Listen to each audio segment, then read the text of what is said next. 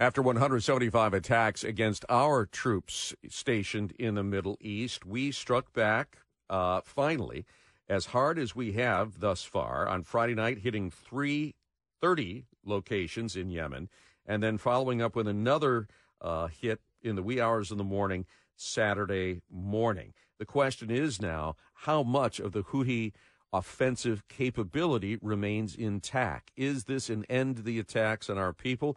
Uh, we wanted to touch base with Elliott Abrams, Senior Fellow for Middle Eastern Studies at the Council on Foreign Relations, also former U.S. Deputy National Security Advisor under President George W. Bush. Mr. Abrams, good morning.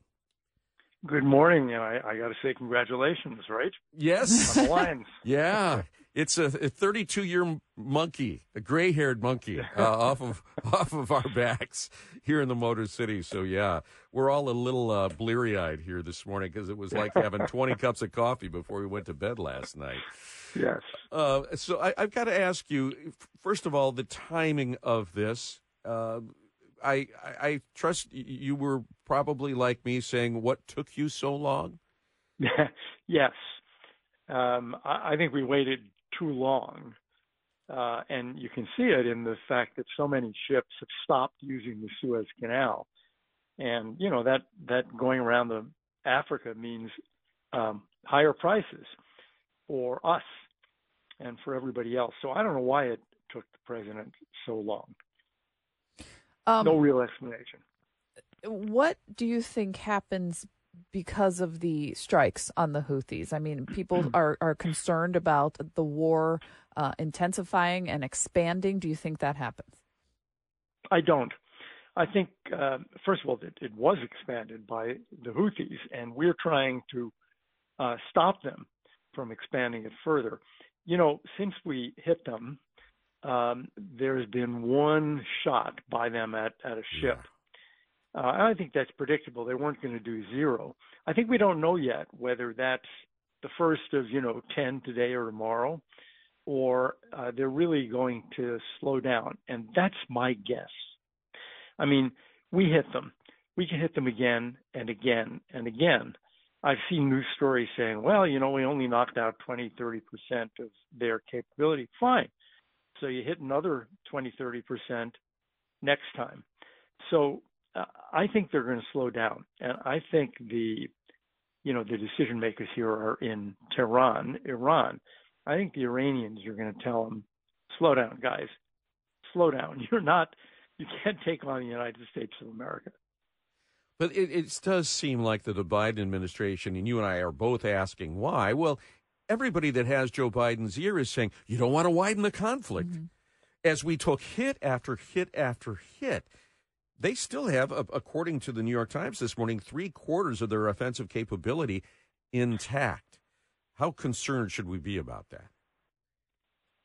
We should be because it means that if they get the order from Iran uh, to do it again and again and again, they will. And and you know, Iran's in a wonderful situation here. They're using proxies like Hezbollah in Lebanon, or Hamas, or the Houthis in Yemen and they seem to be immune. That is, they never get punished. They never pay a price. Okay, the United States hits the Houthis. Who cares? In Tehran, they don't. They don't seem to care very much. Uh, my guess is that the Houthis cool it now. Now that they've seen the U.S. is ready to act, they know that once Biden's taken that step, it's not a big deal for him to do it again. So uh, I may be wrong. You know, we'll find out in the next week or two.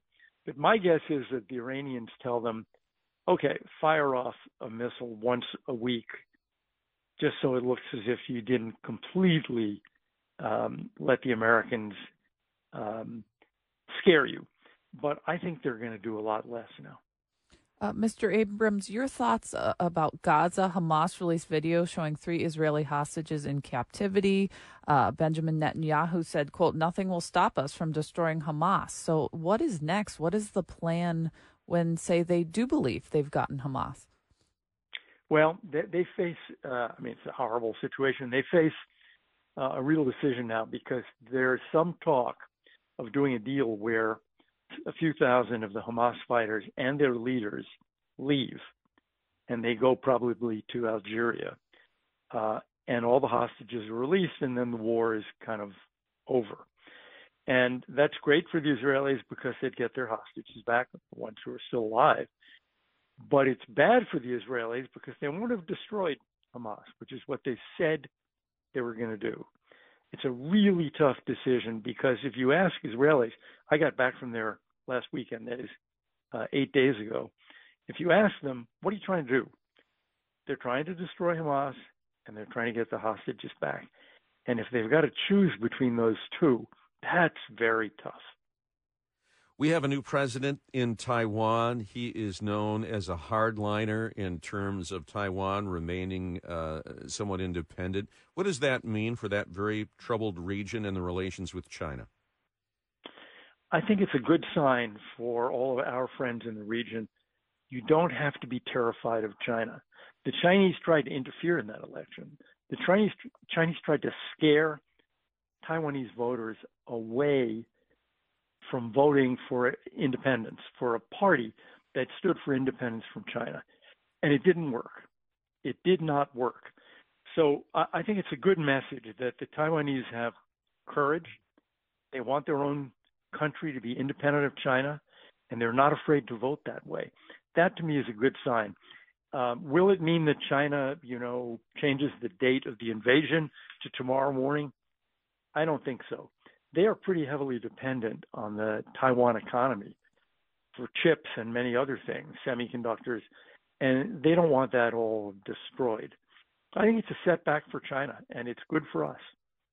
The Washington Post said China sent warships toward Taiwan after the election setback. So, what are they just uh, gauging what they want to do next? Uh, they're trying to scare them. They're trying to scare them, and they're trying to scare everybody else in the neighborhood. And that's why I say I think the fact that the Chinese were, the Taiwanese were not scared off. Um, it's a message to Australia and, and Japan and uh, South Korea, Vietnam. Um, stick with it. You don't have to be so scared of China. Courage, guys. In, in, terms of our relations with China, one of the things that former President Trump is vowing is that there will be a 10% tariff, not just on Chinese goods, but all imported goods once he is elected president.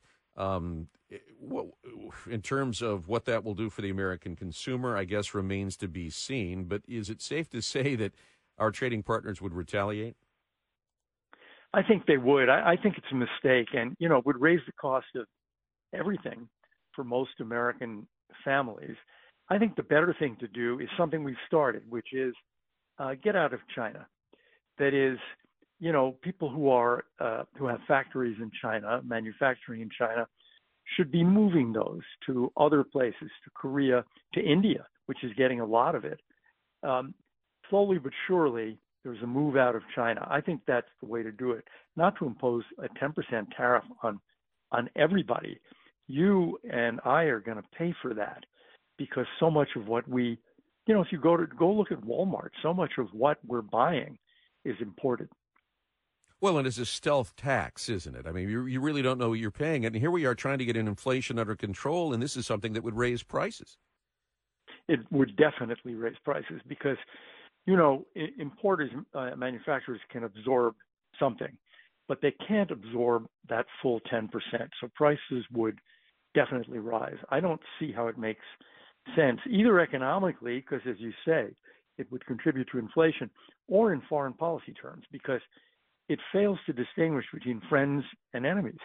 It's treating everybody alike, no matter whether they're for us or against us. I don't see the logic. Elliott Abrams, it's always a pleasure to connect with you, and uh, we appreciate you spending your uh, Monday morning with us. You're very welcome, and again, congratulations. Thank you. Thank you so much. You can you can see the glow even from here, can't you? I can. all right. Take care, and hopefully, all of our troops stationed in the Middle East are safer uh, because of what happened over the weekend. When we come back, another watershed moment, but this time in the financial world, as Bitcoin is now being traded uh, as exchange traded funds. Does that mean it's less risky for people like us that may not even understand Bitcoin? We'll check in with one of our favorite financial analysts next on JR Morning.